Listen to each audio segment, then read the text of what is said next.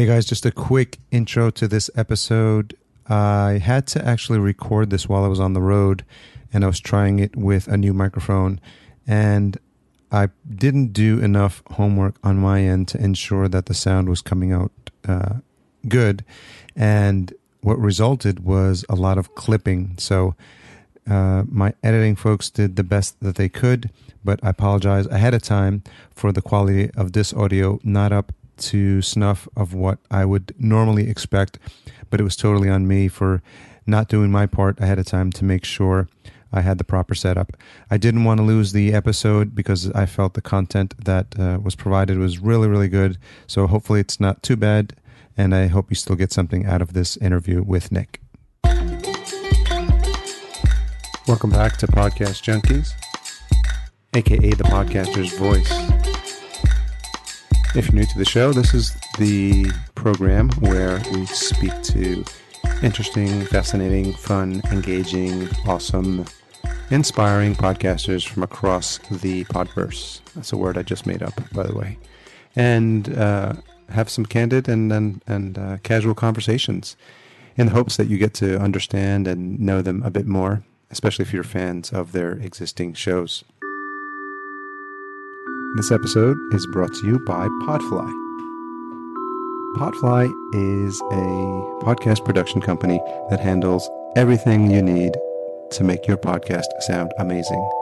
So, from the audio aspect, it's handling the mastering of the audio, cleaning up both sides if you're recording an episode and you have some extra noise on your interviewer side or, or a fire truck going by on your side Obviously, if you've done this before, you know that you can do this on your own, but I thought it was in my best interests to hand this specific task over to the experts, and that's why they take care of that for me now.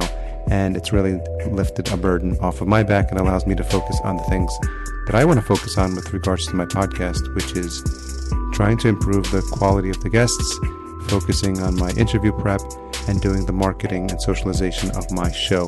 In addition to audio editing, they can provide transcripts, uh, show notes, tweetables, show links, all the things that I think are necessary when you create a show notes page.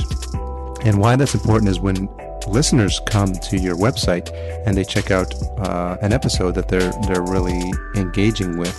Uh, it's just human interest uh, and, and natural for them to come over and uh, check out what was talked about on the show. And when that's done for you, it's really an amazing thing.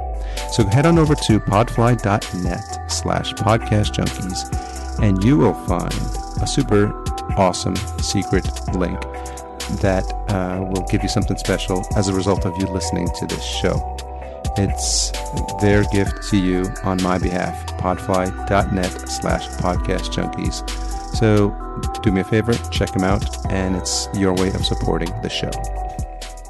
So this week's guest is Nick Suberling, host of Inside the Jungle, a Cincinnati Bengals podcast or fan cast, I guess you could call it, which has recently completed its five year anniversary. Five years in podcasting is an amazingly long time. Uh, so kudos to Nick and his team at Inside the Jungle for that uh, that special occasion.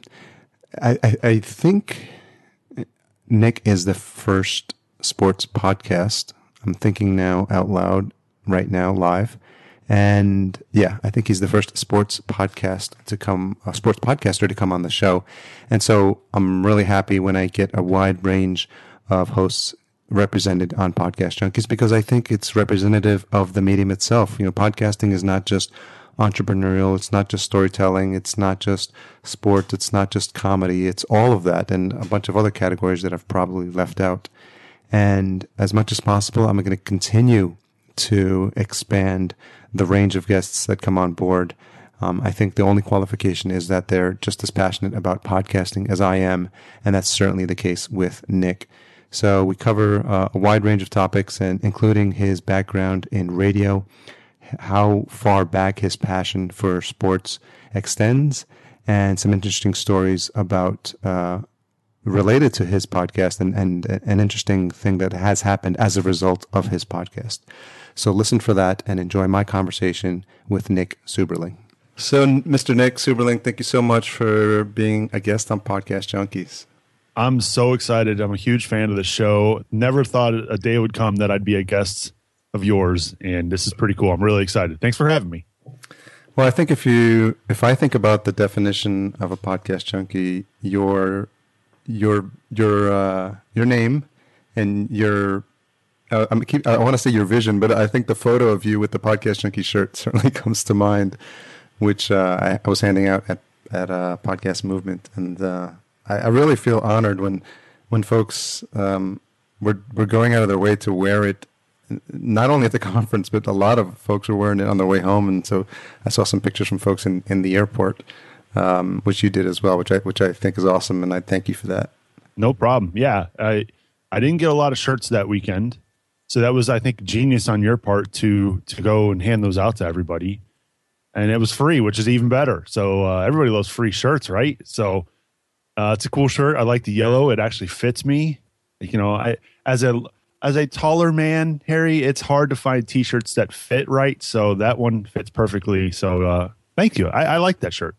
Yeah, believe it or not, uh, there's some math around uh, what what's the distribution of sizes, and and I left there with one extra medium shirt, and I took 50 there. And I had the range of sizes from small to like X and double XL. And I, I, I guess the people who give those estimates are right because I, I, the people of all shapes and sizes came to ask for one, um, and uh, and I handed them out, and I'm glad there was one that fit you perfectly. Yeah, it's funny that you you mentioned that. I wish I would have done that math because I'm sitting on tons and tons of inside the jungle t-shirts here in my studio that are all large, two X, three X, because uh, I don't know why I ordered so many of those, but all the mediums and larges went went like hotcakes. So I wish I would have done that math beforehand because now I'm just sitting on all this T-shirt inventory that's not moving. So is that wishful thinking on your part that some of the Bengals uh, players were going to be asking you for shirts? I guess so. Um, I think a part of that was I I know the shirts that I wear and the, that I'm comfortable, and I the way I and maybe this is wrong of me to do this, but I guess I vision my audience to be somewhat similar to me in size. And I had never done this before. I had never uh, ordered merchandise or ordered t-shirts, uh, t-shirt inventory. Basically, I'd never done inventory of, of any of any nature. So I kind of went into into this blind and thought, well, I, I'm assuming. See, that's what happens when you assume. I'm assuming that most of my audience is a lot a lot like me, and they want bigger shirts that are comfortable. Well, boy, was I wrong. So, have you had any like intel over the the years of doing the show that you now have a, a clearer picture of who your audience is? I don't. Funny you say that. I I have intel as far as where people are located, the kind of jobs that they work, um, you know, you know how they became fans of of the Bengals, that sort of thing. But I don't, you know, unless they follow me on Facebook or or, or Twitter, and even then, Twitter's sketchy because not everybody uses their their picture for their profile picture. Do you know what I mean? So I, I unfortunately I don't have a lot of intel when it comes to physical attributes to my audience. Now, I can tell you probably between 30 and 40 people off the top, you know, like that, where they live, what they do, and, and that sort of thing, which is probably more important. And so the show's been running since 2010, and you just celebrated your five year anniversary. That's right. Yeah, and, August 23rd. And so, congratulations on that. Thank you very much.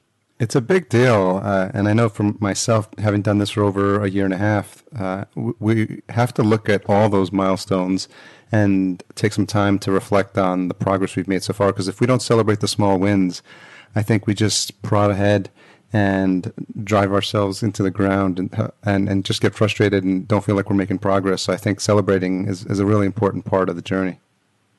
Yeah, it's it's it's remarkable when you think about it that that people get so attached to the shows that we do, right? Like when I started the show back in 2010, there wasn't another Bengals podcast out there, and I actually wasn't even the host. I was the kind of the producer and the brains behind it all. I personally wasn't even comfortable with with hosting the show. My my friend, my best friend, um, he and I we graduated college together. We were in the same radio program, and he, you know, he had been doing radio work and, and doing a lot of play sports play by play.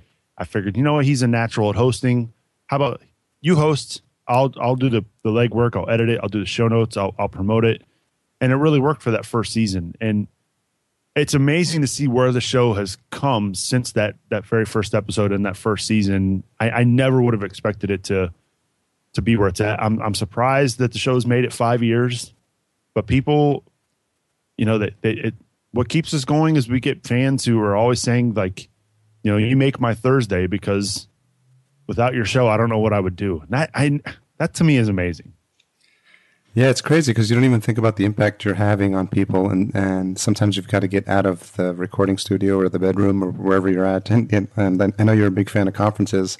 We've run into each other a couple times already this year. So, uh, talk about like the importance of meeting some of the fans that, as I'm sure you have in real life. It's it is important. Um, for for a couple different reasons. One, they the, the fans are going to be the ones that they go out and and they spread the word and they tell their friends and their family about this cool podcast and you know they they have similar interests to to us. So getting to know them and getting to meet them in person is it is a big deal. Um, you know, we took the show uh, on location back in April. Uh, we went to Nick Lachey's bar down in uh, Cincinnati, Ohio, and uh, we did a live uh, NFL draft show from there. And we had about, uh, I, I, will say this, I was I was a little disappointed that we didn't have as many fans out there, but we had eight to ten regular podcast fans that that showed up just for us, and that was pretty cool. And I got to take some pictures with them. We invited a couple of them to come up on the stage and, and be on the show. And so it was good to build that face to face relationship with the with these uh, quote unquote super fans of of our podcast. It it does go a long way. And, you know, you don't realize it, but you do are you are making an impact on on some of these people without even realizing it. I would imagine for a lot of these people, um, and correct me if I'm wrong, but would your podcast have been the first podcast they listened to? Sports fans, maybe. That's a good question. I don't know. Um, it, it's possible. I have had a few people tell me that they they they listened to to Inside the Jungle to start with, and then from there they branched out to to other podcasts.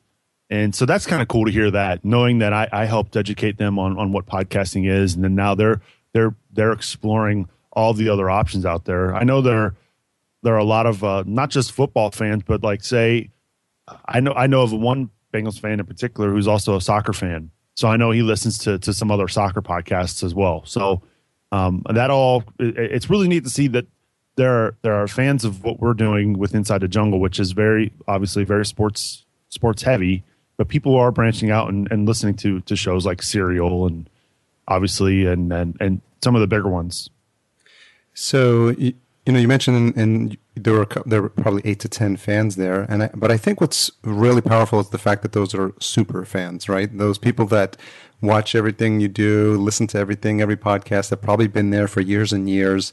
And, you know, I, I have a uh, I have one fan. I'm gonna I'm gonna give him a shout out right now, Patrick from the Big Seance podcast. He he's the first guy that listens to my episode every time it comes out, and I think it's because he works late on Sunday nights and it comes out Monday morning. So it's so funny. It's almost like clockwork. Like he'll he'll pop up in the Twitter stream, and I always give him a shout out. And I feel honored, you know, that I have fans like that that are just commenting and you know that they're listening and i put some listener hashtags at the end of the show as as, as you might know um, that really rewards those that stay till the end so it's always an honor to to have those and it's it's really really tiny i mean uh, you know a handful of fans that are like that but i think you can relate to the fact that they almost make up for the other fans because they're so they're so powerful in their fandom for your show and for you and what you're doing that they sort of make up and and they carry the enthusiasm for the rest.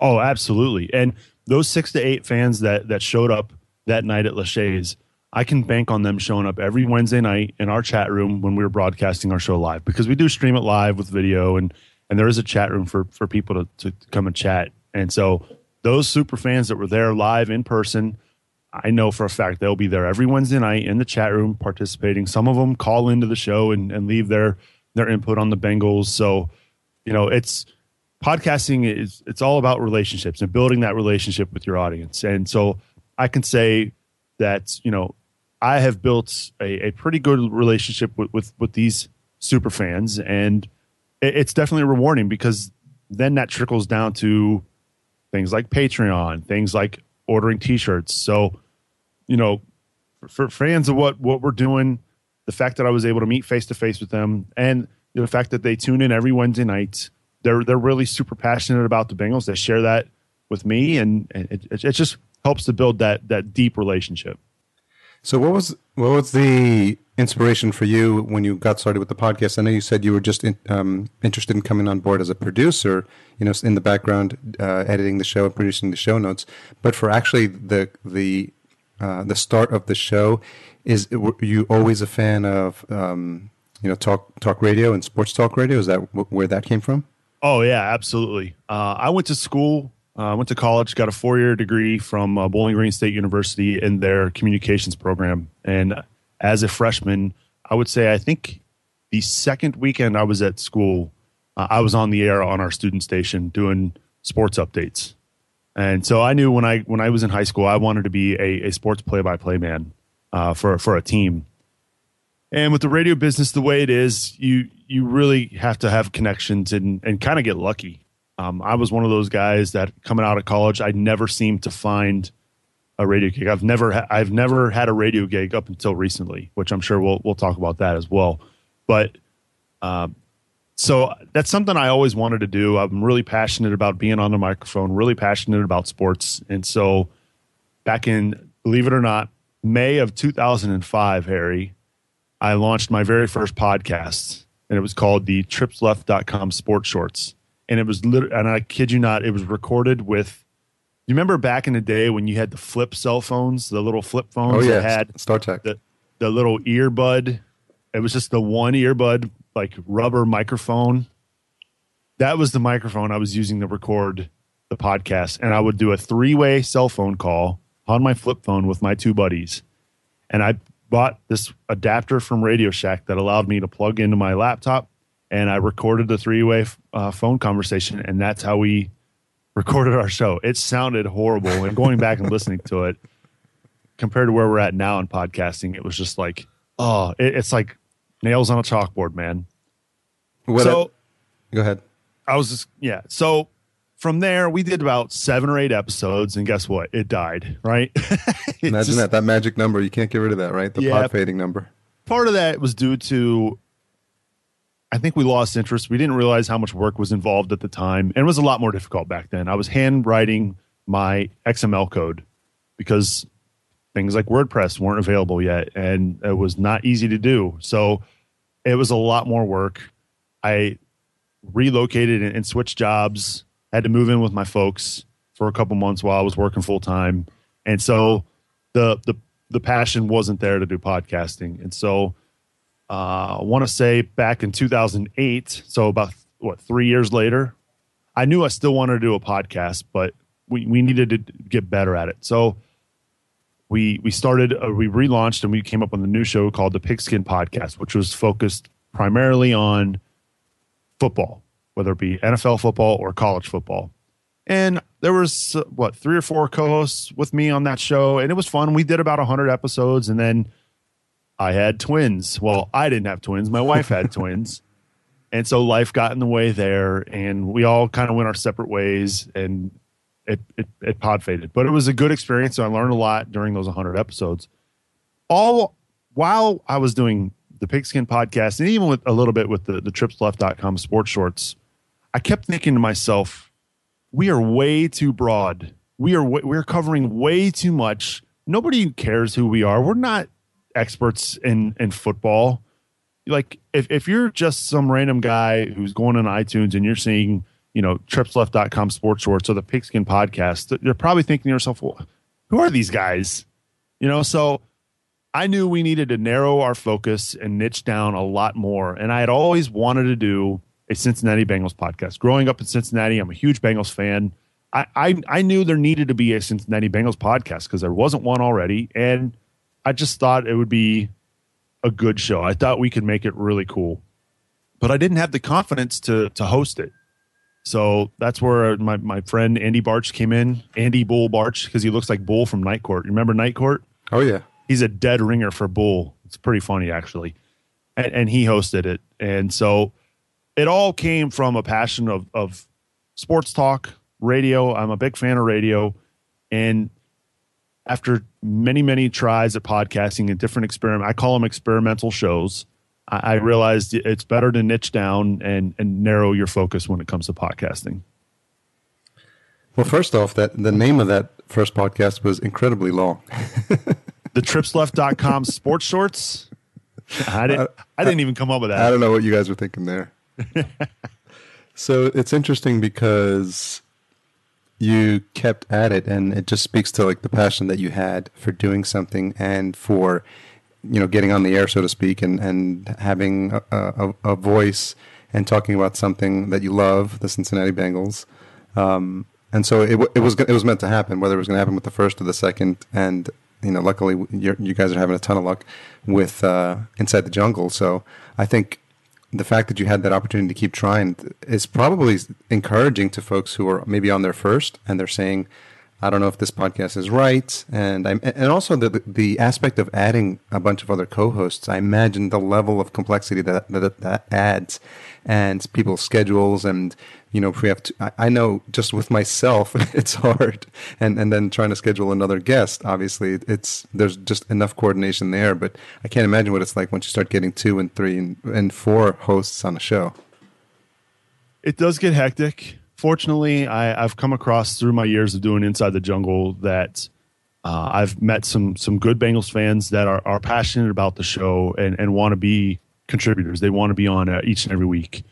Uh, after Andy left the show, um, our our at the time our show, the show was originally called Who Dey Weekly, and uh, so at that point there was th- that website for Who Dey Weekly and there was another Bengals website that was looking to do a podcast, and we kind of merged websites, and that's where I ran across um, my co-hosts, uh, Mickey, who, who's still with us today, and then from there we merged into with another website, CincyJungle.com, and that's where Anthony came on board and Scott came on board, and I've been really lucky that every Wednesday night they know that we're doing a show, no matter what, and sometimes they can make it, and sometimes they can't, and it it's probably better that we have four co-hosts because if, the, if in the case that two have to miss, I know that there's at least one co-host on the show with me, and we'll be able to make it work with two voices. Let alone, you know, we add in the fact that we'll have callers that'll help as well with the content. But it, you know, they know eh, as long as we made it, we made it consistent every Wednesday night. They know there's a show, and I think that's actually what helped the most. So, how What's your earliest memory of being like a, a, sports fan? Maybe not even specifically the Bengals, but just you know, passion your passion for sports in general. The earliest memory I have is growing up. Pete Rose was a big deal in Cincinnati, and I was born in '81, and right around 1985, Pete Rose was going for it. Might have been '86. See, this is yeah, I think it was '86 actually. Pete Rose was was going for the record to to break Ty Cobb's all time hit record. And one of the earliest memories I have is being at a Reds game. I was actually at the game before Pete broke the record. I couldn't see over the over the rail. I just remember it being loud and the girl next to me had a bruise on her hand so she couldn't clap her hands so she would smack her leg to clap and that's all I remember. I couldn't see the game. I just I knew I was at a Reds game and I was in heaven. I, I grew up loving the Cincinnati Reds, and I grew up actually loving baseball. And it's funny how that has completely shifted. I cannot stand baseball anymore, and I really don't follow the Reds anymore, to be honest with you. But um, that's probably my earliest memory of, of, sports. Obviously, I grew up playing sports. I grew up playing t-ball and, and playing soccer. But from a professional sports standpoint, and probably the, the biggest memory I have is being at that Reds game. That's so funny because it is uh, an impactful memory for you just simply by the way I, and I can tell simply by the way you've described all the, the specific details about that day and the fact that you remember that there was, there was a girl next to you clapping uh, by slapping her her leg um, it's it's crazy because you remember those things and you and you can the fact that you can point to that one specific moment is like the moment that something shifted in you and it's like wow this is so much fun to do and and I agree ball games are much more fun in person than they are watching them on TV. The best part, though, Harry, is that I didn't realize at the time that Pete Rose was even going for a record. I didn't find out until years later that I was at the game before. I, I had no idea. I was just there and, and loving life and, and having a great time eating my ice cream out of a Reds helmet and uh, just trying my best not to make my mom mad. it's funny because so I'm a I grew up in New York. So I'm a uh, well was a Yankees fan, and the only time I watch the Yankees games now is when I come to visit my parents, and they're still watching them. So I sit down and we watch the Yankees game. But I just when I'm back home, I live in LA now, and I I, I literally don't have the three hours to sit and watch a baseball game. Uh, in per, in person, much less on TV, and, and and I probably haven't been to a stadium in a while. But I was um, so in eighty in ninety six, the Yankees were back in the World Series for the first time since I think seventy eight. When they, they beat the Reds. Yep. Or no, uh, we beat you. We beat you. Yeah, yeah, yeah. And then, um, so we were going. You know, New York New York fans were going absolutely bonkers, and so I went the minute they went on, or the minute they clinched, the tickets went on sale. So we ran down to the stadium in the Bronx. We live in Yonkers, which is uh, we were living in Yonkers, which is the, the, first city that you see once you once you're outside New York City. People, tons of people waiting there, waiting online. We brought the lawn chairs and everything. And long story short, I waited for 26 hours for tickets. Wow. It, was, it was bananas. There was a mad rush like at 2 a.m. when someone thought the gate was open and someone had created, like there was a hole in the fence. People bum rushed the gate people's the lawn chair got sucked out of my hand because there was we were I, there was the one time I actually felt like I was going to get trampled to death. It was the craziest experience ever because I was moving forward, but I mean. I could have not like lifted. I could have lifted my feet off the ground, and the crowd would have still moved me forward. Holy cow! It was so crazy, and I and I, you know, you hear about those people that get crushed in stampedes, and that's what I felt like. I was like, wow, like uh, these people are crazy, and it's the the, the madness of the crowds. And so it, that calmed down, and then we got back online, and, and we were just making friends with like complete strangers. So by the end of like 26 hours together with people, you become buddies with with these uh, with these people. And I got uh, four tickets. My brother got four tickets and I ended up going. And by the time I got to the window, there was only game six left. And I'm like, oh man, the Yankees are going to sweep. This is going to be awesome. This is, I'm not even going to get to go to a game. And so I don't know if you remember, but that was the series that uh, Atlanta won the first three. Oh, no, no, Atlanta won the first two. Yep. And so then the Yankees proceed to win three, four, five. And all of a sudden, I'm sitting with game six tickets and I'm like, wow, they could clinch. You were at the clinching game? I was at the clinching game. Oh, how lucky are you? So it was amazing. We got up. Um, we were sitting obviously high up in the in the in the in the bleacher section. That's all we could we had at that time. But just to be in the building, the entire building was like vibrating like it was it was just crazy and it's like these are concrete you know bleachers but you could feel like the almost like the the stadium shaking and it was just like once I mean after that experience, Game Six clinching, saw World Series. I'm like, okay, I don't, I don't really. After that, it's all downhill. I remember that World Series, and I can't remember his last name, but I know the third baseman caught the final out. His name was Charlie Hayes. Hayes, thank you. Oh, very, very vivid memory. And by the way, I was wrong about 78. I'm pretty sure you played the Dodgers that year because we played you in 76. Okay. The World Series. That was the big red machine. That was a big deal back yeah, then. Yeah, yeah. 75 was Boston and 76 was New York. So that's awesome. You were at a clinching World Series. Oh, wow. So yeah, that's pretty cool. and then uh, and then they proceeded to steamroll through the '90s, and then at some point you're watching like the fourth or fifth World Series, and you're like, ah, it's it's exciting, and you want them to win, but it's just there's nothing like you know. I imagine Boston fans and Chicago fans and all sorts of fans can relate to when your team is hasn't been to the big game in years that you're just frothing at the mouth, waiting for that opportunity. When it finally comes, you just people it's madness.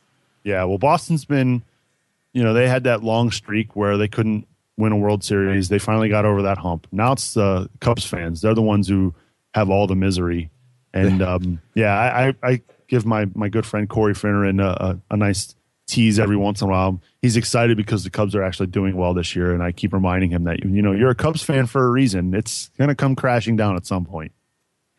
So we'll, we'll use that as an opportunity to segue into your new podcast with uh, Corey, uh, Podcasters Group Therapy, which I, I discovered l- uh, probably about maybe 10 episodes in. And then uh, I had heard uh, about you guys because, you know, we, we've got a small podcasting family and we all overlap with the groups that we're in or the conferences we attend. And, and I kept hearing Podcasters Group Therapy, Podcasters Group Therapy, which is a, another mouthful. Mouthful. well, that's why we shortened it to PGT. PGT. With the help of Dave, uh, Dave Jackson. He he he always says it as PGT. He says PGT, baby. That's right. So did so? How did you and Corey meet? Just probably going back a bit before you even started it. Um, you both host uh, sports podcasts. So was that the connection? Yeah, you're exactly right. Uh, a couple years ago, I want to say back in 2010, might even might even yeah, I think it was 2010. We we kind of met online through through different. Uh, I think it was just through Twitter, and I I'd kind of discovered Corey's network, uh, Relentless Podcast Network, and then uh, from there I discovered, oh wait, he's the sports podcaster. That's cool. And so we just kind of we we started tweeting each other, and then that carried over into Gmail chat. And then for a while, when I was working a desk job, I don't think the day went by where we weren't communicating in a in a in a Google chat, talking about podcasting, different ideas, and bouncing ideas off of one another. So that that that connection started real strong. Then that led into you know after a couple years, we were like, we need to be doing a show together. Why aren't we doing a show together? And we kind of, you know, we had ideas on what we could do, and do we really think we could pull it off? And I was like, you know what, we could do a podcast on podcasting that's different than anybody else, right? You know, the way you do your show on podcasts on, on, podcasting here is completely different to how Dave Jackson does it, to how Daniel J. Lewis does it, to how Cliff Ravenscraft does it. I wanted to bring, and it may not come across this way, but my idea was we need to make a podcast that's a lot like morning radio. It's lighthearted, it's fun, it's a conversation amongst different people rather than one voice with maybe a guest here or there. You know what I mean? We I wanted to make it a group setting and just just have fun with it and make it make it fun and you know try our best to be morning radio even even though it's a podcast. So that was the vision. I don't know if it actually ended up that way, but it's been a lot of fun and we've gotten a lot of great feedback from from a lot of podcasters saying how much they appreciate it.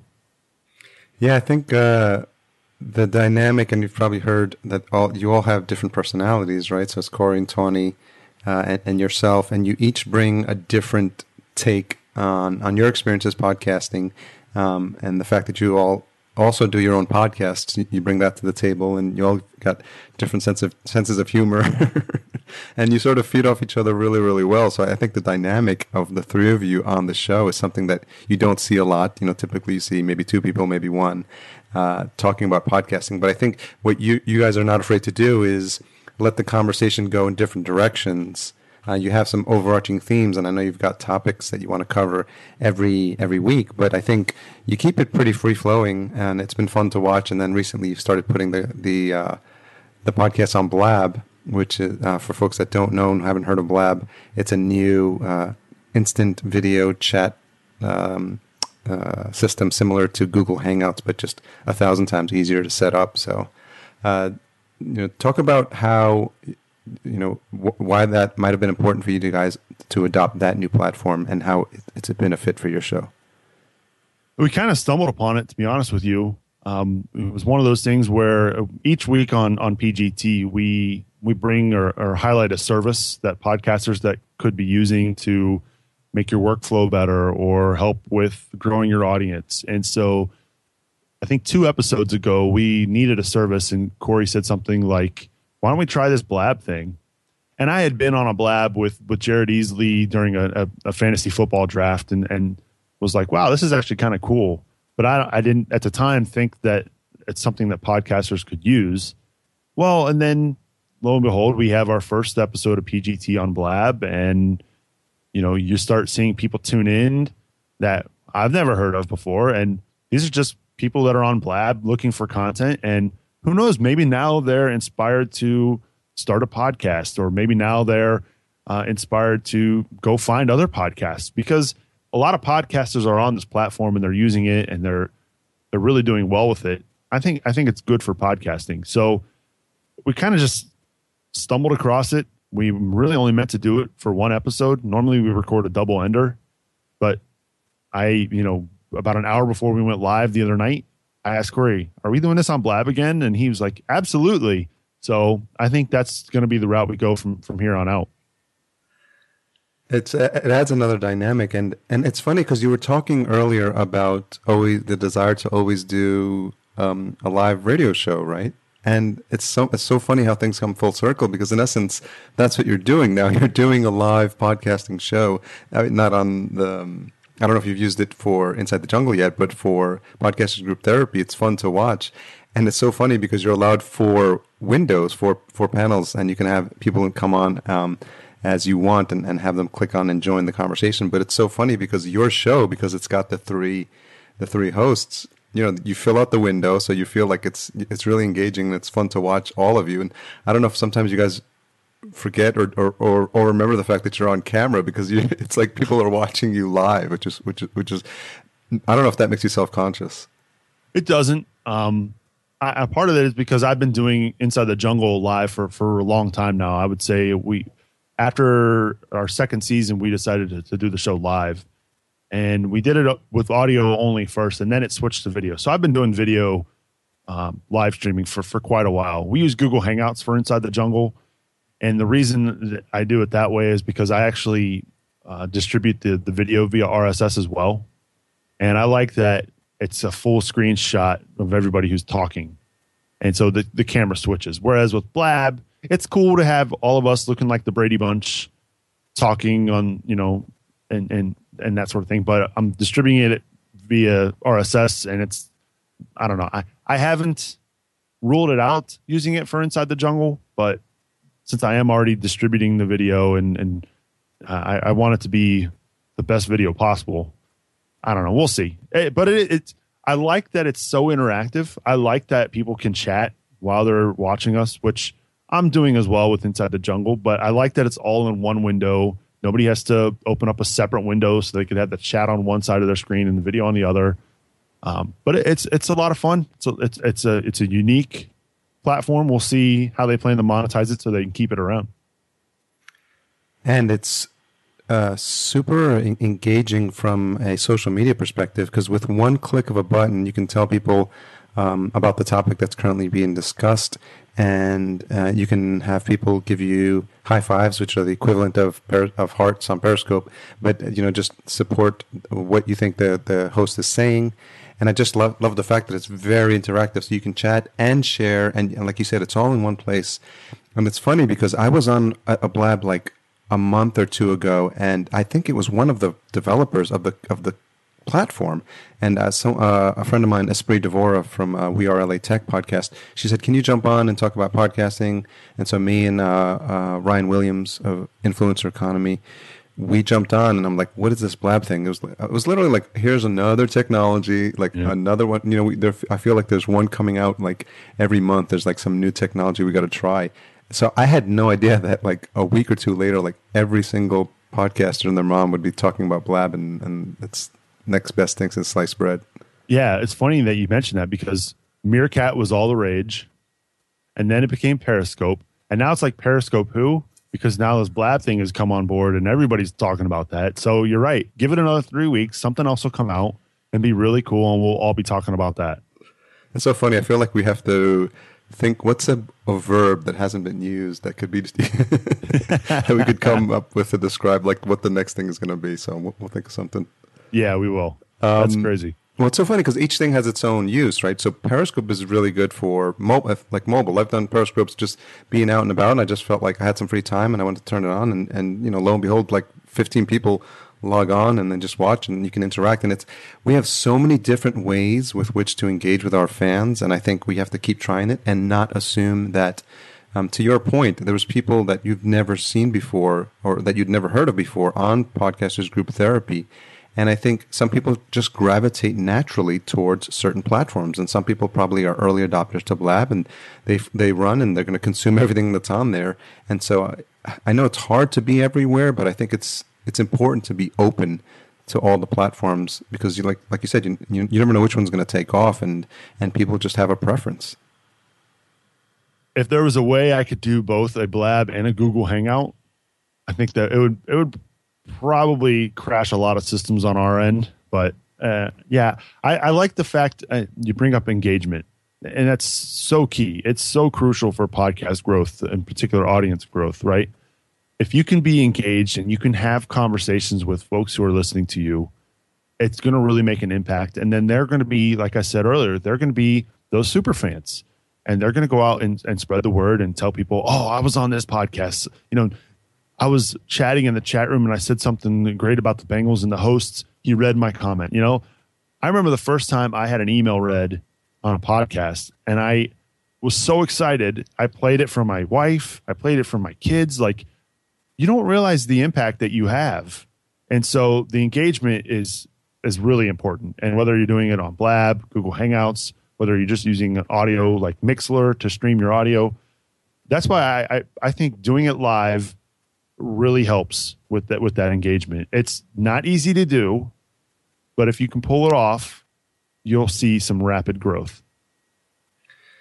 Yeah, that whole concept of uh, hearing your name or like, you know, seeing your name in lights or, or hearing your name, um, that never gets old. like I mentioned, uh, we were chatting that uh, Dave Jackson left a comment for one of my episodes via SpeakPipe. And you know what it does? It, it actually reminds me of making sure I continue to give back to the podcast that I enjoy. Because a lot of times we take it for granted. Like there's probably a couple of uh, friends of mine whose show I have yet to rate on iTunes. And then I'm, and I'm thinking, like, why haven't I done it? I love the show. I listen all the time. And I know how valuable it is because I'm asking for it every week on my show. So, you know, it, it's, it's a good reminder. And I think, you know, we have such a, a healthy, engaging podcasting family that uh, we all help each other out. And I think um, the more we can do to remind each other that you know we're not doing this alone and that people are getting value out of it, I think is really important. I love that we're we're tight knit. I love that you know we're it's not competition. I, I call it co-opetition. I'm probably stealing that term from somebody else. And I love the fact that we all support one another. We're we're all podcasters, right? We're all in the same team. We're all trying to make podcasting as big as it possibly can. We're all trying to spread the word and tell people how great podcasting is. So I, I just love that we can be tight knit. I love the fact that I feel like we're all best friends, just hanging out, especially at these conferences. Oh my gosh, they're they're a blast. I, I have a lot of fun seeing everybody, and yeah, you're right. It, it's it's cool to to have those reminders, and everybody kind of keeps everybody in check, right? It's nobody's trying to knock anybody down, but we're all trying to up our game and stay on par and stay at the same level as everybody. I think it's good for for everybody. So speaking of the the fans and the people that support your show, you're you're having a bit of success with uh, Patreon, right? Yeah, we we I, I am amazed at the amount of people that contribute to our Patreon campaign. You know, when I first start, started Patreon, it's it's funny that you, you you brought that up my my show is actually originally called Who Dey Weekly. A lot of people don't know this, but I started a Patreon, and at about a month after I started the Patreon, the NFL came knocking on my door, and they made me change the name of my show because apparently the word Who Dey is a trademark of the NFL, which is total crap. Yeah, uh, but so all because of Patreon, I got a cease and desist letter from uh, from the NFL, and thanks Patreon. But no, I'm I'm having a lot of success. We've got 77 patrons right now, and we've got fans from all around the world contributing. And we've got one one fan. I, I won't share his name, but you know it's a him. But this this guy is so passionate and loves what we do. He's contributing fifty five dollars a month. That's like a bill of some kind. You know what I mean? Like that. That's like a third of my cell phone bill that he's contributing to to what we're doing. And that's remarkable. I, I, I never would have imagined when I first start, started the campaign that people would contribute like they have, but the fact that we've got 77 people on board, those are the 77 biggest super fans in my eyes. What's so funny is that that you have that number like on the tip of your tongue, right? 77 and and I'm sure when when 78 hits, you'll just remember it like every single one of those people are so important to you whether they're giving a dollar or whether they're giving $55 because they are speaking with their wallet that what you're doing is valuable to them uh, and worth contributing to because they see that this is something that they want to continue. It, again, it comes back to the relationship, right? you don't realize the impact.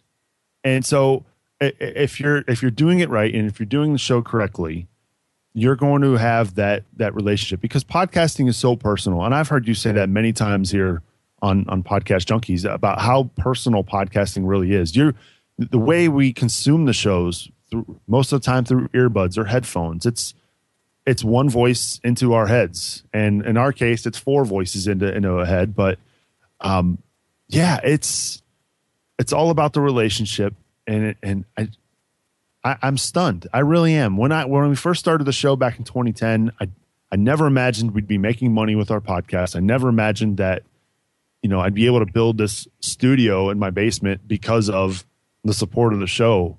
I, I, I just it's amazing. I, I pinch myself every day, and I'm very thankful and very blessed that we've got such loyal fans. And we must be doing something right with our show, with our content, and and people are digging it. And so, uh, uh how are the other things that you you've tried on the site to monetize? I think you're doing some affiliate ads as well.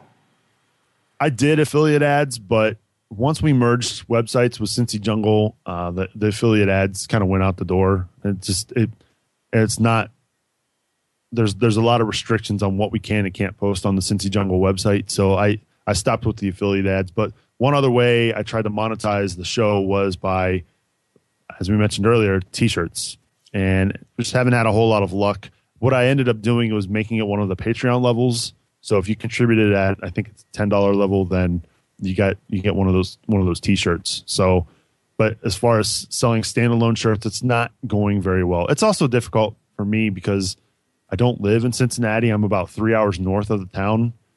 So it's difficult for me to get down there and, and do what you did and just hand them out to people, which I think probably would go a long way in spreading the word about the podcast too. Yeah, I think uh, no one's figured out sort of the the exact formula for how this should work. right. Like, like for example, I have a Patreon page, but I I think uh, one person signed up because I, I I at the time everyone was talking about it, so I, of course I set it up and I put a video there, and I was like. Um, and I saw your name there, and I saw some podcasters, and I was like, "Well, I got to support some of these folks." But then I just let it die. I don't even talk about it. It's funny, and obviously, how can I expect people to donate if I don't talk about it? But I think you know, I've seen folks that have success with it, you know, part of it sometimes comes to this feeling we have of like, you know, feeling bad about asking for help, right? And it seems like it's an awkward conversation to have. When I first started talking about it on the podcast, I was very apprehensive because you're right. I just felt I felt bad for asking for help. You know, we have so much pride and we you know it's not easy to do. If it was so easy to do, I'd be a salesman and I'd be out like pitching the show for for sponsors. And that's just not my nature. I'm not I've never had a sponsor of the show and I've I don't really know how to go about even getting a sponsor for our show. So if we're if we're to get support, you just got to ask. And you know, it, it took me a while to get used to it, but I'm to the point now where I've done it enough times where I just I make it seem nonchalant, like I'm just not like I'm reading a script, but I've got it almost memorized the way I ask each and every week. And so it, it takes a while. It takes a lot of repetition to, to, keep beating in people's heads. Like you need to hear it at least seven to 11 times before you act on it. So the first few times, nobody, we, we had a couple people here and there do it. And then it just seems like all of a sudden we had this big explosion of, of support. And, and since it's really plateaued, but that's when you got to get creative and come up with other ideas and other perks and, and rewards to to get people going. And so it's been uh, it's been a learning experience with Patreon, but I think it doesn't hurt to ask, right? It it, it does. It's not like they're going to say no to your face. They're just going to ignore you. It's, well, I, I, want people to know what your link is. It's uh, patreon.com, Nick Suberling. Yep, patreon.com slash Nick Suberling. So obviously, uh, if if folks see that you're a guest on Podcast Junkies, they're likely a fan of you and your work. And so, by virtue of listening to this, if they didn't know now, they know that you have a Patreon page, which they should go support. And I appreciate your support if you're if you're willing to contribute. Thank you for that. So, Did you always think that you were going to be, or do you consider yourself a performer? Wow, I I never envisioned it as a, as the, as like that. I and even that, yeah, I guess I never really thought of it that way. But I guess we are performers, aren't we? I never when I went to school for radio broadcasting, it was always based on sports. And I was in a sports organization in college, a, a radio sports organization. So we were always covering games. So it was all based on fact, right? It was all this is what's happening and here's why it's happening in the game. So there was no like level of performance in, in my eyes. It was always we're just we're here to report the facts. Mm-hmm.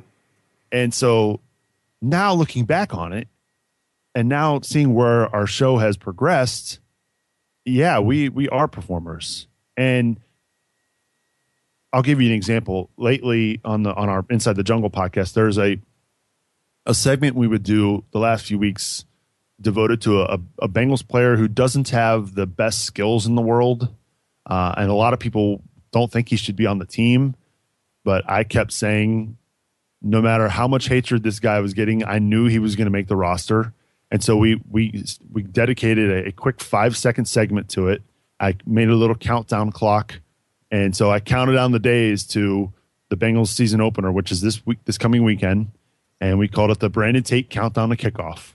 And people loved that segment. It was so stupid and so corny, but people loved the fact that I devoted 10 seconds to it every every week in the podcast. I got some cool little fanfare music that I would play and bring it in with an announcer voice. This is the Brandon Tate countdown to kickoff. And I would list the how much time is left on the counter and then we'd be done. but people they they seem to enjoy it. So that's probably the first time we tried comedy on our show and it's not even really comedy. It was really by accident. But it is a performance and it is, you're trying to make the experience for listeners memorable. And so I I do my best to make the show entertaining. So I guess yeah, we we are performers. Well, it's funny because you want to you've got to step up your game every year, right? Because it, you can't keep doing the same things over and over and expecting you know the fans won't get tired of it because also there's going to be competitors in this space. I'm sure there's new Bengals podcasts that have come up and have listened to your show and said, "Well, I can do that as well." And um, so it, it, seems like you've always always got to be on your toes. Got to be on my toes. And yes, there is another Bengals podcast that has since cropped up, and it's hosted and produced by the local newspaper in Cincinnati. The best part about that, though, Harry, is the beat writer for the Cincinnati Bengals. I taught how to podcast. I showed him the ropes, and then he went and got this job with the Cincinnati Enquirer, and now he's hosting podcasts there. And if it's like, really? well, so, you know what's interesting, Nick, is, uh, and I've heard this a couple of times now with folks who you know they, they, they, you can take one of two paths right you can embrace the fact that it's a large pie right and there's plenty yeah. of room for everyone and just have like an abundance mentality and say you know what there's plenty and and you did a good thing by helping them out you know and and, and i think you if, if you had another chance to do it again you, you probably would I would do it uh, uh, for sure. The best part, though, Harry, is he and I graduated high school together. So it's like uh, that's why it's added salt in the wound. But the difference, uh, the thing about their show compared to ours, we're, we're fans. So we can say what we want. He's a reporter. So he can't really say what's on his mind. He's got to report the facts and and be nice because the Bengals obviously they'll they'll make the Enquirer pay if they're sitting there ripping the, the team on a on a on their on their website. The difference between his show and ours is he's got access to the team and we don't. And that, that's the disappointing thing. We've been doing the show for five years and the the sad thing is that the Bengals are so set in their old school traditional media ways that they they just don't see us as relevant. And you know what they don't realize is, hey, I went to school. I have a degree in broadcast journalism, so it's not like I'm just some dude sitting in my parents' basement. No, I'm sitting in my basement, and I treat this as a professional show. We are amateurs by trade, but I I I don't mess around on the show. I you know, I, I don't curse when I probably could, being a Bengals fan. And we've seen them enough over the years that I could definitely curse. But I treat it as an actual radio program that you could play on the actual airwaves if you if you really wanted to. But the Bengals just uh, they don't really they don't see eye to eye with us. Yeah, a lot of times what happens is sometimes the buzz builds enough and fans make enough noise that word gets around to them by a, a route that you probably could never have predicted or through some channel that you probably never even saw or that might not even be available. You know, at some point, maybe they might hire someone next year that's super social savvy. And, you know, these people that are in these office jobs, at some point, they've got to retire and just new, fresh blood comes in and savvy blood. And people that are getting hired now, you know, companies have social media experts coming on board. People have like people that want to understand podcasting and all the all these different channels. So I think it's just a matter of time. Especially in that market, the the print journalism market, with newspapers dying the way they are, they need to they need to monetize what they're doing. That's why when you see the deal that Midroll just made with with Scripps not too long ago, uh, Scripps actually owns the Cincinnati Enquirer. So this is a very big deal that that, that they're getting involved in the, the digital media space because they've got to evolve just like everybody else. And so if you know, I, I'm not surprised that they, they have a podcast now. And if you're a podcast producer, you should be contacting your local newspaper and saying, Hey, I have these services. Here's what we can do. And and see, you never know. You never know. Yeah, I think it's as as old as podcasting is, just having celebrated 10 years, I guess. And it's still in its relative infancy. If you think about it in, in, in the span of like an, an, adult's life, 10 years old, right? 10 years old is still, you're still a, a kid. Yeah. And, the, and the best part is in those 10 years, the, the space has grown tremendously. You know, back in the day, we had to handwrite our XML code and we had to sync our iPods to iTunes in order to get the podcasts on our you know, on our iPod. Now with mobile phones evolving the way that they have and smartphones coming out, now you can just subscribe on your podcatcher on your phone, and you know, it, seen different phases just in those ten years, and who knows where it's going to take us in the next ten. But I'm really excited, and I, I think it's going to be it's going to be a tremendous next decade for podcasting. It's so funny when you were saying that. I had a vision of you in your rocking chair as as a grandfather, and your grandkids coming up to you and saying, "Grandpa, can you tell us about hand coding XML or manually syncing your your phone for your uh, podcast update?" that's that's really funny. Yeah, you know, technology is it's a great thing, right? But it also you take a lot for granted. So we were watching the Apple announcement yesterday and they were talking about the iPad Pro, and my wife said, "Do you realize our kids aren't going to be typing on keyboards?" And you stop and think about that, and you're just like, "Wow, yeah, that's that's going to happen. That's crazy to think about." It is. I mean, when they do these, that you know, they, they, they do these things. I think you probably see them on Facebook or on the internet, and they're like, you know, seven years ago today or nine years ago today. I don't even know. I, I think Facebook is only. I don't even think Facebook is ten years old. I think it's seven or eight or something like that. And it's such an ingrained part of people's lives, and, and that's how all these things are. Like you, you, we take them for granted now, but like you know, ten years ago, it was a very very different time. It's so funny. Like Back to the Future, I think the future was 2015. yeah, it was. That is crazy. So, I was I was thinking when you were talking about um, being uh, the concept of being a performer for your show, if there was any aspect of you growing up where that sort of um, that that aspect of you came out. Like, were you like theater guy? Were you putting on shows or anything like that? I remember at a young age, I I liked to write books like on like on paper and I would fold them over and, and staple the little I don't know what you call that the seam or the the spine the, the binding or yeah something like yeah, yeah. something like that. And I would write like my own version of what happened in like the World Series. So like I remember it just I only I only remember it because the earthquake happened during the World Series back in 1989 uh, in in Oakland in San Francisco. And I would write these books for the World Series every year And so that, although it's not a a performance, so to speak, it was me expressing myself and and talking about sports. And then I do remember being in the sixth grade play. Uh, we did Robin Hood, and I was King Richard, but I was like the goofy character. Like I was the one that made everybody laugh through the show. So that really kind of got the juices flowing. Like I was really excited when I got that reaction from the crowd and people laughing at me. Then I, you know, I sold it. I'm not gonna lie, I stole the show, and then um, I never really did theater after that. I tr- I gave theater a shot my senior year of high school. We did a play. Uh, we did Brigadoon, and we had to like speak in Scottish brogue accents, and it was awful, but it was fun and got to do some singing and dancing on stage and, in kilts, and it, you know, it, it prepared me for life in college and being on the air. You know, the the cool thing about being on on student radio in college is that I know nobody's listening. the only people listening are the Yeah. people in that room. So you can you can just kind of relax and, and and let it fly. And so yeah, I I did some performing, I guess you could say, growing up in in sixth grade and in my senior year. But outside of that, I didn't really. I was too busy playing sports. So maybe that was a way of performing as well. I was always playing soccer, and then that led to football in high school and that sort of thing.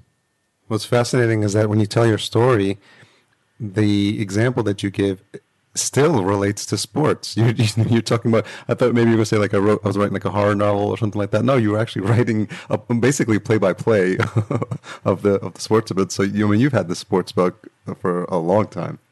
Yeah, sports is kind of my thing, and I don't know what I would do without sports. It's it's crazy, and now it's trickling down into to my kids' lives. You know, I'm coaching my daughter's soccer team, and my son plays soccer, and he plays baseball, and he's trying to do all these sports. He wants to play football and basketball. I'm like, man, pick one sport, because you're right. It's um, we're we're a sports loving family, and I, I just I crave it, man. I I could watch bowling on television if you wanted me to, and I and I would I would enjoy it. That's funny. So um, I'm wondering if there there's a lesson that you learned when you were when you were playing sports as a kid uh, in terms of what to do, what not to do, and obviously there's a lot of concerns with like injuries nowadays. So as a parent, you're probably thinking about that. So um, are are you translating some of that into your kids in terms of what they play, or, you, or, or I'm not sure if they're at their age where you need to worry about it, but at some point uh, it may have crossed your mind.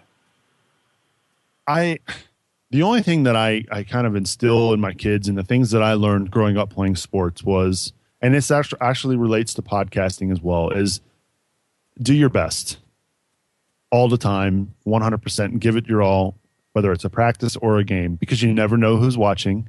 And in our case, you never know who's listening.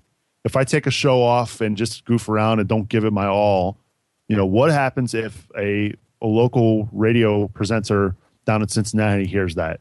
You know, then they're going to think this guy is a hack. He's he's a wannabe. But if I'm on 100% all the time, whether I'm um, doing the pre-show stuff or something after the show, I, I, as long as I can say I gave it my all, I can be proud of the fact that you know what I've done and what have I what I've accomplished. So that's the one thing I've really tried to teach them is like, look, it's a practice. Your coaches are watching. Hustle. Just just try your best. Give it your 100%. And then at the end of the night, if you say if you can tell me you gave your best effort, you should feel proud of yourself. That's awesome advice, and that's a fantastic way for you to bring that back into podcasting. That was awesome. I yeah. I, I I don't know what to say there. Sorry. No, you don't have to. That was a drop the mic. That was a drop the mic moment. So as we get into uh, the home stretch here, I'm wondering um, if if it's in radio or podcasting, if you have uh, someone who's who's been a mentor to you and just kind of given you inspiration and or guidance as as you've been doing this. I have always been a Howard Stern fan, and it's crazy because he is crazy, his audience is crazy, the Wack Pack is crazy. Those are his super fans, right? Um, I I grew up watching him on on E and seeing the interviews that he would do and, and his show, and and then finally he you know his show became available in Cincinnati, and then I ended up getting Sirius satellite radio right around the time when uh, he joined the, the, satellite radio ranks, and I just I'm a, a complete admirer of of what he does. You talk about a performer. This guy, he he's, he does it all. That's why they call him the king of all media. Though I think technically he can't call himself that until he does a podcast, even though he rips on us. Yeah, he's not a fan. not a fan, but um, but no, I, I enjoy the way he, he interviews his guests. I love the way that his show is just entertaining. It just I can't turn the radio off when I'm listening to him, and and that that's really remarkable. Um, another one of my influences growing up was Marty Brennaman, and he is the the play by play voice of the Cincinnati Reds. He's been doing it now since the early '70s, so he's going on nearly 50 years of being in the booth with the with the Reds. That's pretty cool. And he's he's in the Hall of Fame, in the Baseball Hall of Fame as well for for his broadcasting skills. And I I grew up listening to him. I would when I was little, I would take a little tiny handheld radio, and you know, back in the day when uh, it was time for bed, I would hide my radio under my pillow, and I would just turn the volume up just ever so much that I could hear it through my pillow, but not loud enough that if my mom or dad were to walk by, they would know I'd be listening to the radio.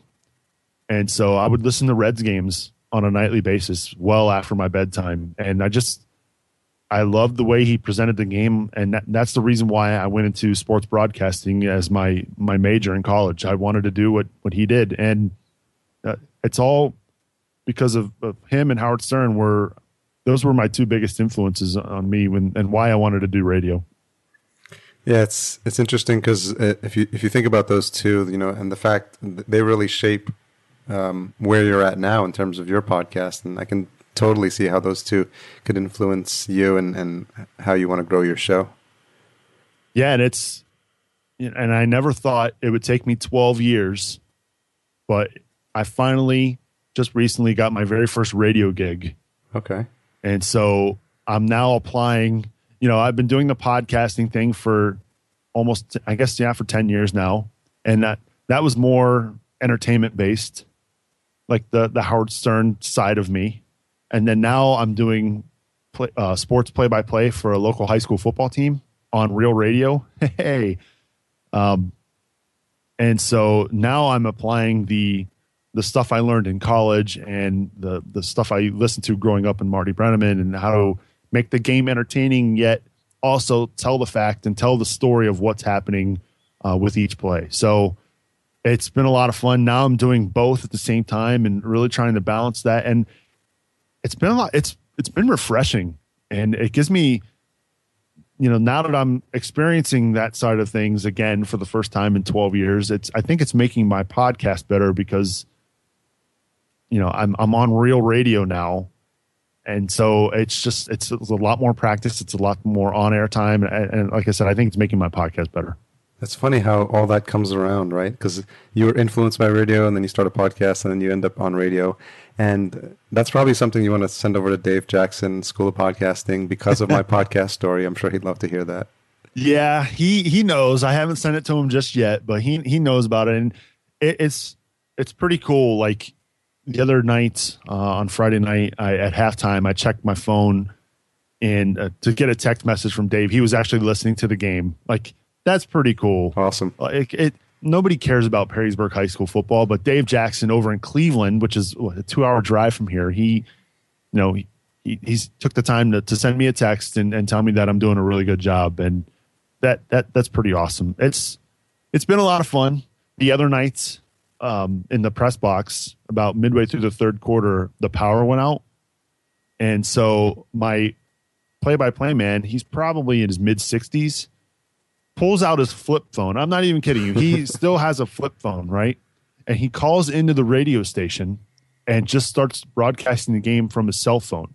And he's talking and talking and talking. And then he he looks at me and points down and he tells me to sit down. So I sat down and he starts talking. And then when he's done, he shoves the phone in my face and just mouths the word talk. And so, oh, okay. So so the rest of the game, he would talk on his phone and put it in my face, and then I would talk. It was very bizarre, but it got the job done. Wow. I mean, that totally speaks to that oh, like that that almost old school adage of the show must go on. This is like some PT Barnum thing. Like like you like that's that's a moment where you feel like you just got like schooled in like how things are done and how you got to do whatever you can do by hook or by crook. And when all this newfangled technology fails, it's as it's prone to do. I mean, obviously he was still jumping on a cell phone, but it, it, you know, in the past they probably would have jumped on a landline or something like that. But it was amazing. It's probably, it was, it was probably an interesting thing to watch and, and, and experience. It was de- definitely interesting. Um, he would shove that phone in my face, and you, you know, your initial reaction is to back up and you know, and it made it difficult to see the game. And and at the same time, he's like looking, he's looking directly at me as I'm talking. So I'm like, I can kind of see his eyes. Like, am I saying the right thing? so, and this is only our second game working together. Wow. So you throw that in the mix, and it, it made for an interesting night. But we pulled it off. The, and you're right, the show must go, must go on because there are advertisers and sponsors that are paying for that broadcast, and they need to hear their ads, and we've got to give it to them. So you're right. Wow, I'm super happy for you, Nick. That's that's awesome. Is that is that show broadcast on the internet as well? It is. You can find us on iHeartRadio on uh, 100.7 The Zone in Toledo, Ohio, and it's also on PerrysburgRadio.com. Very cool. So, last uh, question, and obviously, I know you're a, a, big fan of technology and having studied radio. You know, your your setup and your sound is awesome, and I'm always impressed when I, when I when we're on camera together because you've got all the setup and all the cameras and all the, the mics and everything working professionally. And I'm sure your teachers in college would be very proud of you now. But as you think about um, how fat, how quickly things are changing, what's got you excited about uh, podcasting in the next six six to twelve months? Wow! So the next year, I just think the fact that more and more people are talking about what podcasting is, and people, more and more people are being educated on on what it is that we do. You know, it used to be where if I were to say to somebody at my at my real job, "Do you know what a podcast is?" You know, eight out of ten people would look at me and go, "I've never heard of that term before." Right?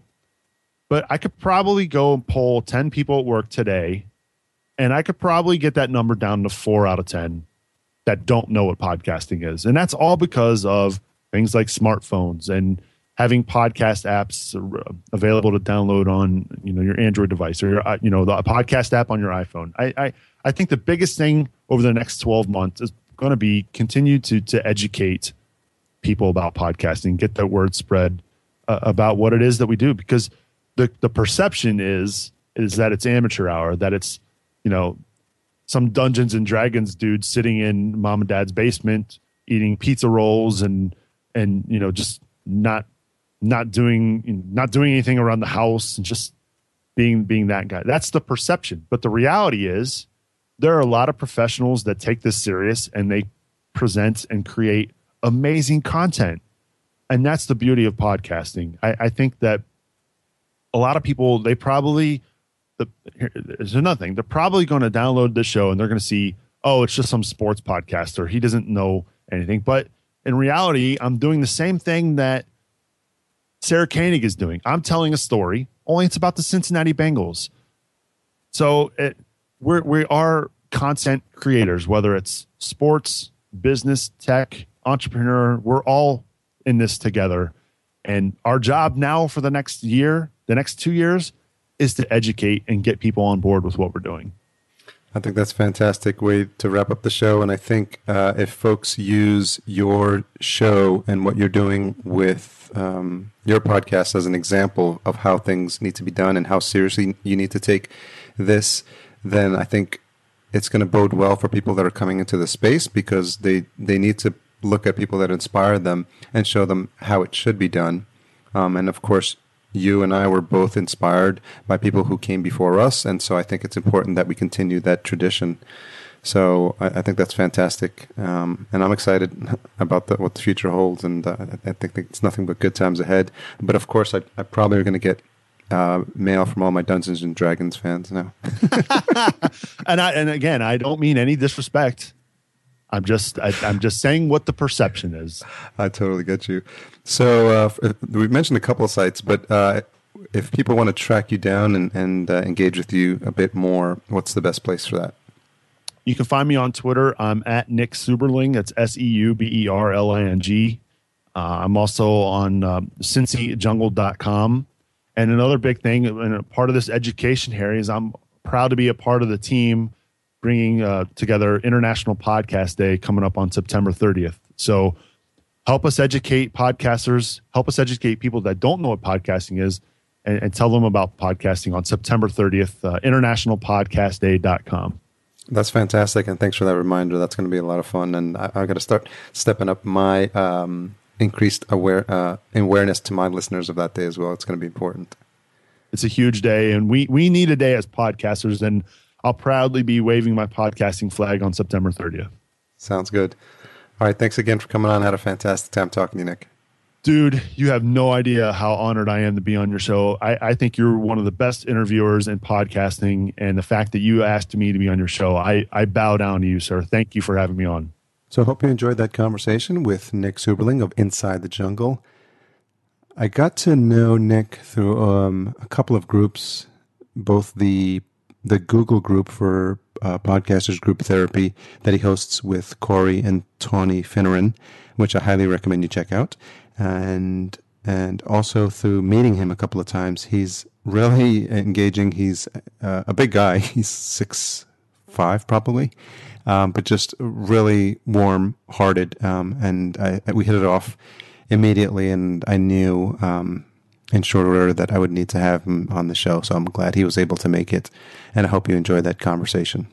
So, show notes will be found at podcastjunkies.com along with a variety of links that'll allow you to engage with us. Don't forget, uh, there's a survey available in the newsletter, so please sign up for the newsletter and you'll get details about that. And as always, um, it's very helpful for you to support the show through a rating, a subscription, and a review. And you can do that um, at podcastjunkies.com slash iTunes.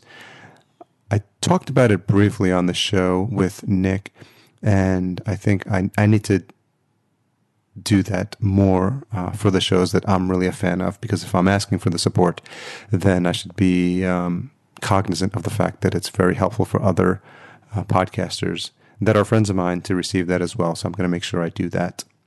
You may have heard me mention on the episode that I actually have a Patreon page. So every once in a while, I'll mention it. You can head on over to patreon.com slash podcast junkies and be maybe, I think, the second person to support the show. it's not something I'm pushing um, actively. And I think we touched upon it in the episode. And it's really this reservation we have about asking for help. But um, anything we collect there will go towards the production of this show. And uh, it'll be greatly appreciated and it's another way to support it. These podcasts are not free to make, but I'm going to definitely continue to invest my time and my money to to do that because I really enjoy it and I really enjoy bringing these episodes to you on a weekly basis.